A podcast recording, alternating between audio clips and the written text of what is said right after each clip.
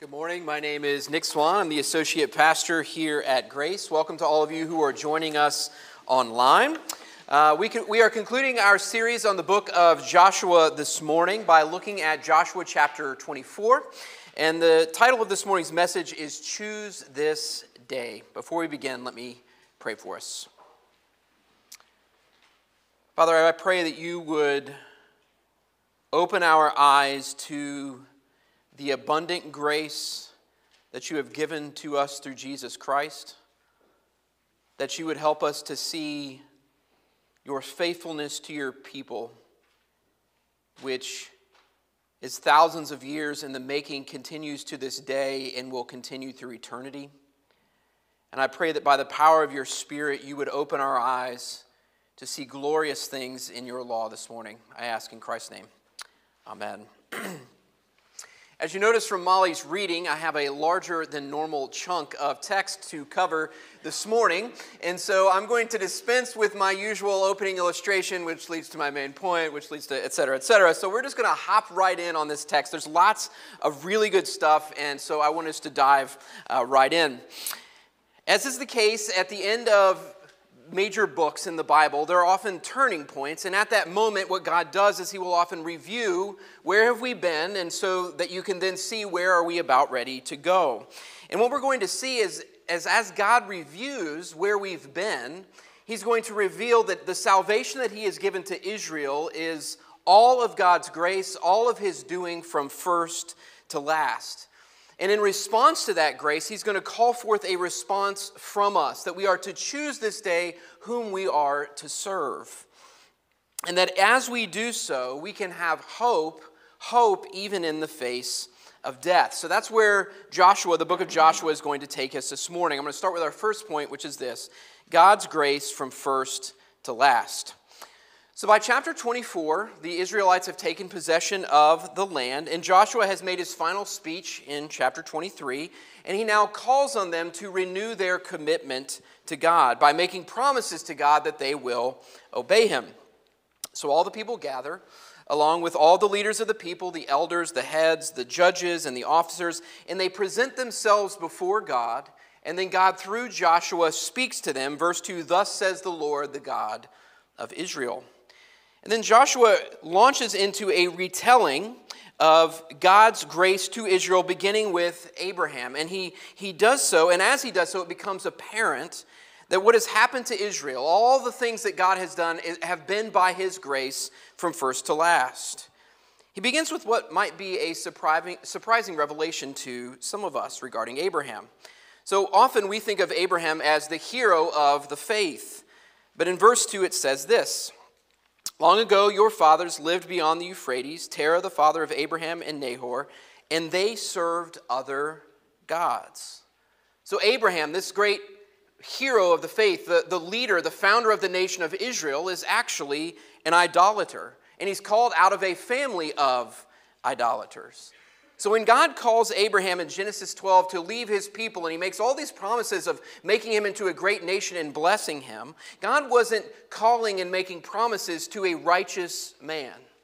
What God was doing was graciously calling and making promises to an idolater who did not deserve to receive the grace that God was offering. We then learn that this grace unfolds in ways beyond our control and often outside of our preferred design and timeline. Abraham obeyed, and yet he had to wait 25 years for his barren wife Sarah to finally conceive and give birth to a son, Isaac. Isaac again had to wait for his barren wife to, to conceive and then ultimately give birth to twin boys, Jacob and Esau. And so, after 50 years, after God's made this initial promise, this great nation is nothing more than a few people. God's grace was always present, yet from the start, it is clear that God works according to his timeline, not ours. Not only is the grace of God sometimes slow in developing, it can at times seem unfair.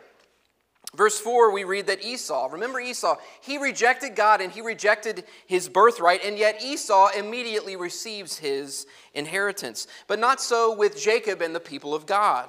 God had another plan for them. So he sends them down to the land of Egypt. And 400 years later, he follows through on his promise to Abraham, to Isaac, and to Jacob.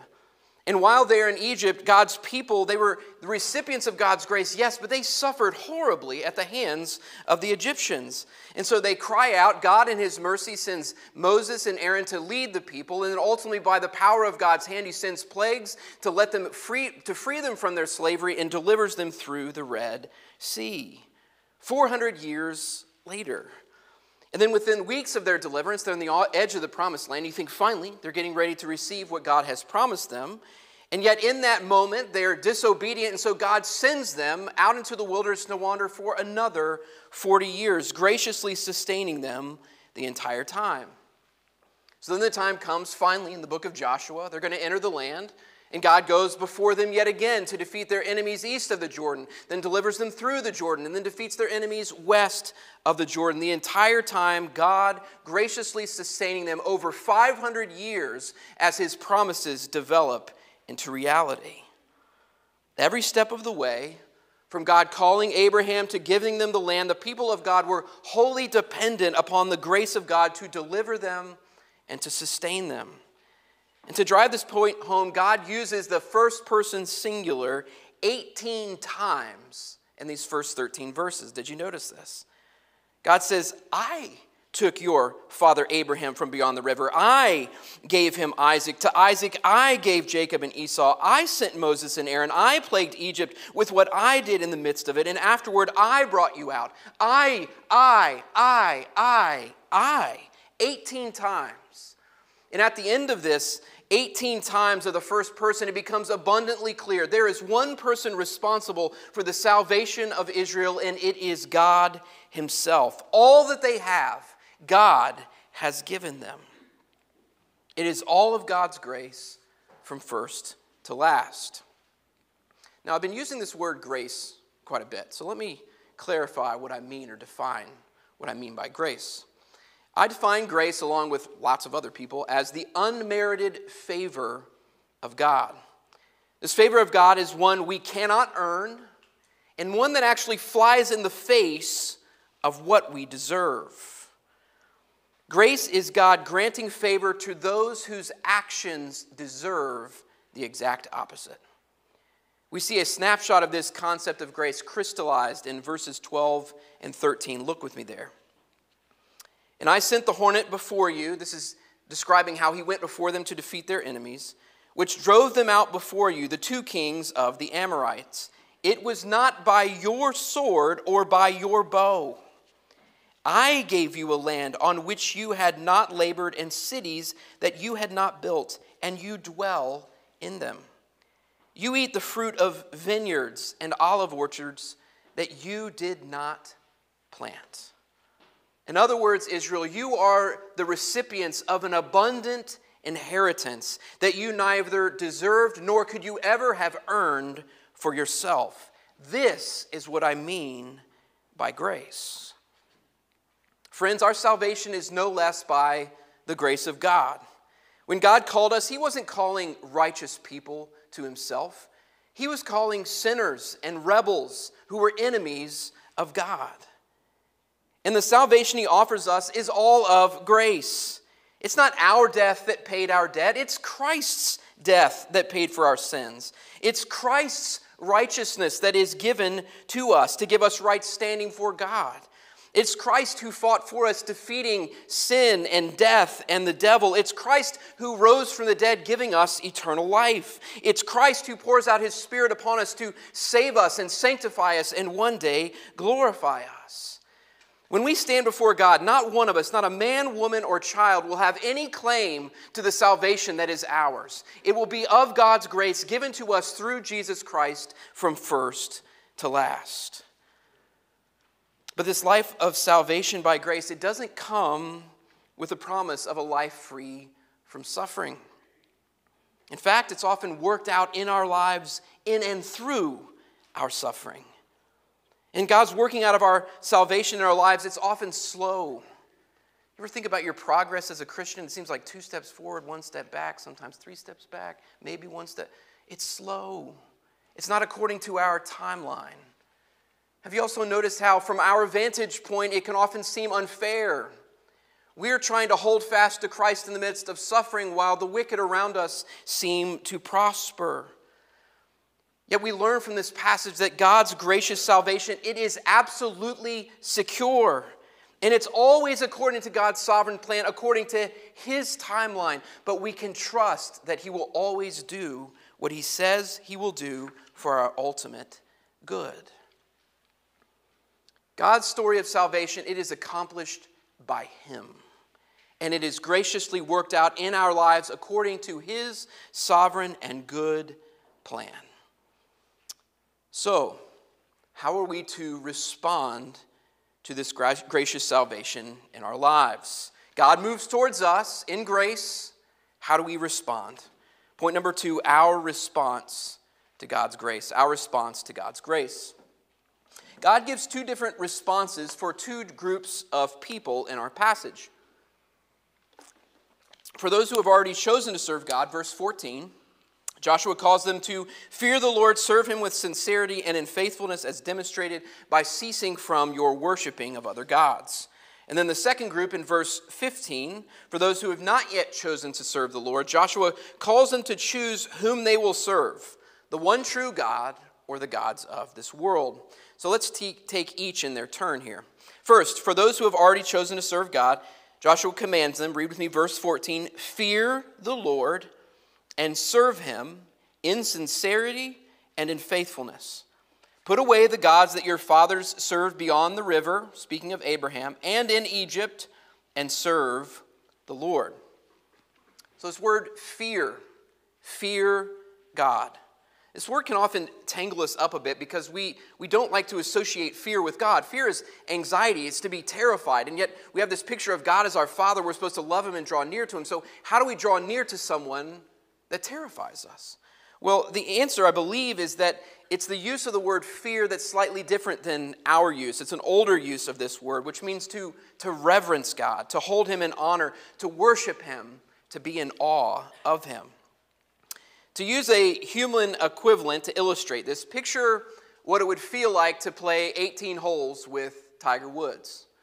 Picture what it would feel like to play a pickup game of basketball with Michael Jordan in your driveway. Picture what it would be like to play pass with Tom Brady, just tossing the football back and forth. Now, you wouldn't be terrified of these people, they're not going to hurt you, but would you be in awe of them? Would you be kind of amazed? I can't believe I'm, I'm, I'm playing 18 with Tiger right now. What am I going to say? What am I going to do? What if I duff it off the first tee? We're in awe of these people, and so it changes how we act around them. In a very similar way, we are to be in awe of God, to fear Him, to reverence Him, to hold Him in great esteem. That's what is meant here by fear.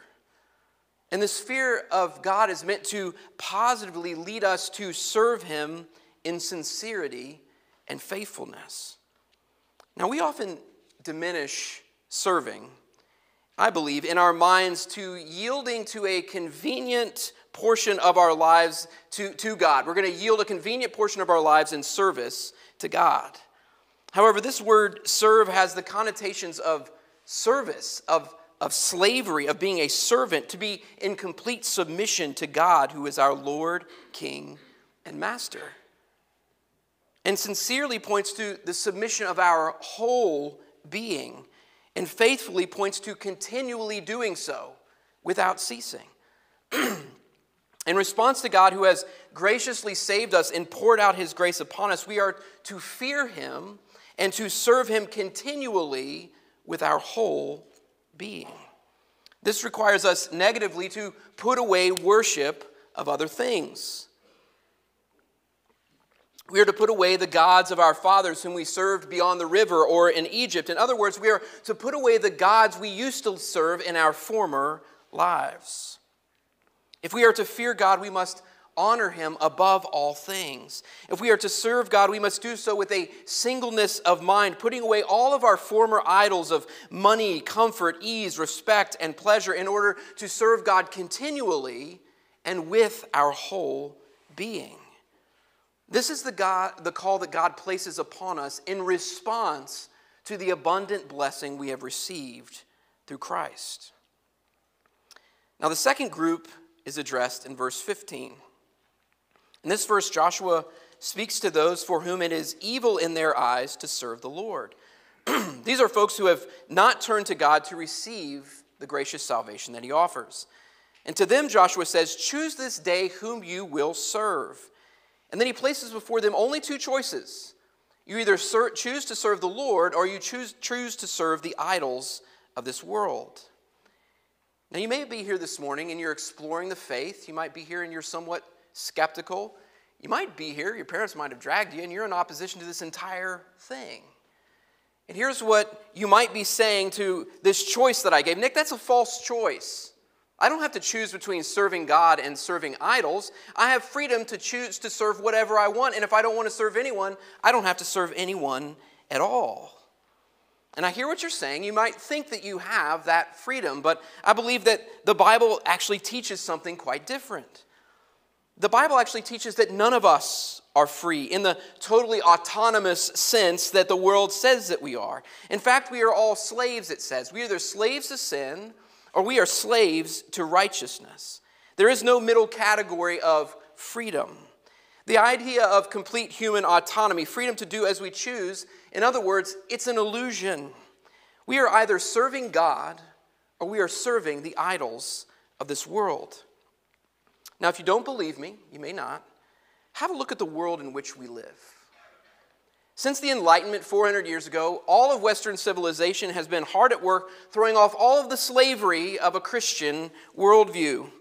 All in the name of self determination, human autonomy, the freedom to be and do whatever we desire. All with the promise that if we do so, we will finally be happy. In the name of freedom, our society has embraced iconoclasm, slowly demolishing any social norms rooted in God's word. All with the promise that if we can finally do so, we will free ourselves to be who we were truly meant to be, to be our authentic selves. And yet, all we have succeeded in doing is leading ourselves into greater and greater slavery to the idols of this world. What was promised as a pathway to freedom has led to a downward spiral of misery. For all of our supposed freedom, we are more anxious, angry, divided, and depressed than we have ever been. We grind away at work. We take medications to make ourselves feel better. We drink drinks. We eat good food. We spend money. We indulge ourselves in pleasures. We endlessly stream shows. We look at our phones, wondering who texted us or who liked our posts. All we think, if we just keep spinning after this, around the next bend in this pursuit of our own fulfillment, that we'll finally have freedom and finally have the hope that this world promises is always just around the bend. But, friends, it's a mirage. Doesn't exist. There's no freedom to be found in this place. True freedom isn't found in doing what we want. That only leads us to ever deepening slavery to the idols of this world. True freedom is found in submission to God. It's when we serve Him that we will find true freedom because it's in right relationship with Him that we are able to live the life that God has designed for us. And so God says to us, Choose this day whom you will serve. The Lord leading to true freedom in life, or the idols of this world leading to slavery and ultimately death. So, how do the Israelites respond? Joshua is given this major charge, recounts all this history, says, This is what you need to do. And their response is, We got this. No problem. Verse 16 Then the people answered, Far be it from us that we should forsake the Lord to serve other gods. Has that been their track record, by the way? N- no. So their response in verses 16 to 18, if you read it, it is a textbook answer. It is absolutely true and absolutely accurate. Yet cynically, it can feel a bit like the Sunday school answer to Joshua's challenge. And to this, Joshua responds in verses 19 and 20 Actually, you don't got this. You are not able to serve the Lord. Now, obviously, Joshua believes that they can respond to God's grace and obedience. Joshua himself in verse 15 says, As for me and my house, we will serve the Lord. And Joshua is no less in need of God's grace than we are. Rather, what I think Joshua is getting at is he's pushing them to really consider what it is they are committing themselves to do. In our day and age, this would be the complete antithesis of what we would think is an excellent evangelistic strategy. Never, how many in your life, when someone says, I really want to follow Jesus, you go to them, No, you can't do that. You're incapable of doing so. No, we are so excited that they would say yes that at times I believe we begin to overlook the cost of what it means to actually commit ourselves to following Him. However, both Joshua and Jesus have the same approach when calling disciples to count the cost of discipleship. Joshua makes clear that God is in earnest when he says, You must turn from your idols, that you must obey and follow me, that God means it. Following God means living for Him exclusively at cost to ourselves. Jesus in Luke 14 has a similar response when great crowds are following Him. Listen to what He says to this great crowd. We would be all excited. Look how many people showed up to church. Listen to what Jesus says. Now, great crowds accompanied Him, and He turned and said to them, if anyone comes to me and does not hate his own father and mother and wife and children and brothers and sisters, yes, and even his own life, he cannot be my disciple. Whoever does not bear his own cross and come after me cannot be my disciple. In other words, Jesus doesn't want our enthusiasm, he wants our commitment. And he challenges us to count the cost carefully of following him. And here in Joshua 24, the people are renewing their covenant with God. They're promising in response to God's saving grace to follow him with their whole hearts. And Joshua is saying, Count the cost of doing so. In verse 21, the people again, they respond in the affirmative. And then in verses 22 to 28, Joshua reiterates this commitment that they are making, and he sets up this stone of witness, saying, There are stones that will witness what you have committed to do here. And then Joshua dismisses the people and they return to their inheritance. So, friends, God calls each of us to respond to his call of discipleship. He says to us, Choose this day whom you will serve. God has graciously redeemed us. What that means is He's purchased us out of our slavery. We are not no longer our own. We have been bought with a price. And in response to that redeeming love, He calls us to obey Him, to be all in with Him. If you're here this morning and you've responded to God's grace by placing your faith in Him, ask yourself are you living for Christ with your whole heart? Are there any ways in which you're returning to the former idols of your life and your heart is divided between the God who has saved you and the idols you used to worship? If you haven't yet chosen to follow Christ, I urge you to respond to God's call. Choose this day whom you will serve. See the offer of this world as the mirage which it is. It will never satisfy you. The only one who will ever truly satisfy you is God, who has given Christ for you to save you, to give you eternal life. No, that is not a promise that you will be free from suffering in this life. But with that suffering comes the promise that Christ will always be with you, that he will deliver you through that suffering, and one day we will spend eternity with him. Choose this day whom you will serve. Our last point this morning, very briefly, is this hope that transcends death. Hope that transcends death. So we just had this dramatic scene of commitment and covenant renewal. The book of Joshua then ends with what might seem a pretty melancholy note with the death of these key figures, Joshua and Eleazar the priest, and then along with this odd passage about Joseph's bones. But what at first appears like a downer is actually a passage of great hope. What we have in these closing verses are three key figures a place and then a figure that that place points to. And all of these point to the overwhelming faithfulness of God to fulfill his promises. So, first, the two figures we have Joshua and Eleazar the priest. Now, if you read the entirety of the book of Joshua, Joshua and Eleazar the priest are key figures. And throughout this book, against great odds, they believed that God would do what he said he would do.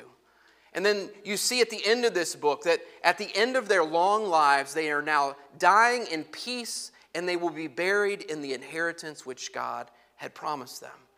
They believed God's promises, and now at the end of their lives, they're seeing these promises come to fruition. We then have this passage regarding Joseph's bones, which are to be buried at Shechem. To understand this, you have to remember the instructions which Joseph had given 400 years before to his family in Genesis 50.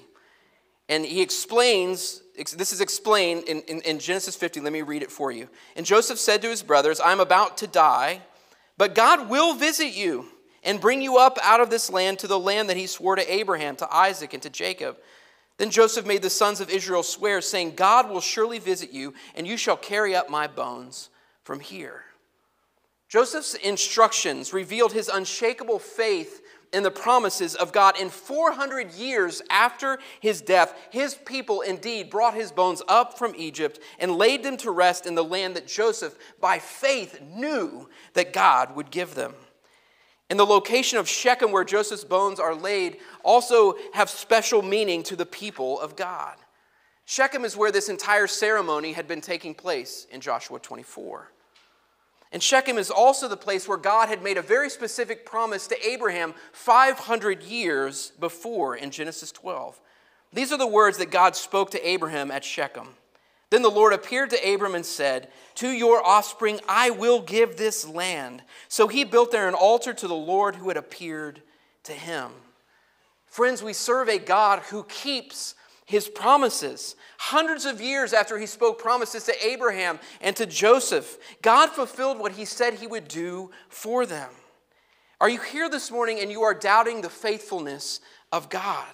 Friends, do not doubt the faithfulness of our God.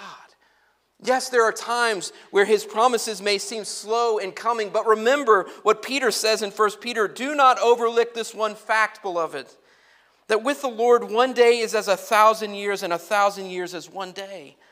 The Lord is not slow to fulfill his promises, as some count slowness, but is patient toward you, not wishing that any should perish, but that all should reach repentance. Our God's promises may seem slow in coming, but they will come. He is faithful. I also believe it's not a coincidence that these promises are fulfilled in the midst of death. Even in the face of death, we need not fear. The faith of, faith of Joseph is open to us as well. Yes, we will each face death. But even though we walk through the valley of the shadow of death, we're promised that our God is with us and that He will always be with us. Therefore, we need not fear. Or as it says in 1 Thessalonians, for one day the Lord Himself will descend from heaven with a cry of command, with the voice of an archangel, and with the sound of the trumpet of God, and the dead in Christ will rise first. Then we who are alive, who are left, will be caught up together with them in the clouds to meet the Lord in the air. And so we will always be with the Lord. Friends, these are the promises that have been given to us. They may seem slow in coming, but I assure you they will come to pass because our God is faithful. Our salvation, it is all of God. It is all of His grace from first to last, and it calls forth a response. Choose this day whom you will serve with your whole being. And in so doing, if you choose to serve the living God, you will have a hope that cannot be extinguished even by death. Let me pray for us. Father, thank you for your word. Thank you for your word, which raises our gaze beyond the circumstances of our very small and very limited lives. To remind us that you are the God of human history, and throughout that history, you have been redeeming a people for yourself, and that that salvation, that redemption is all of your grace. Father, may we have confidence this morning in your word, in your promises, and may we do so even in the face of death, because hope and life are yours. In Christ's name, amen.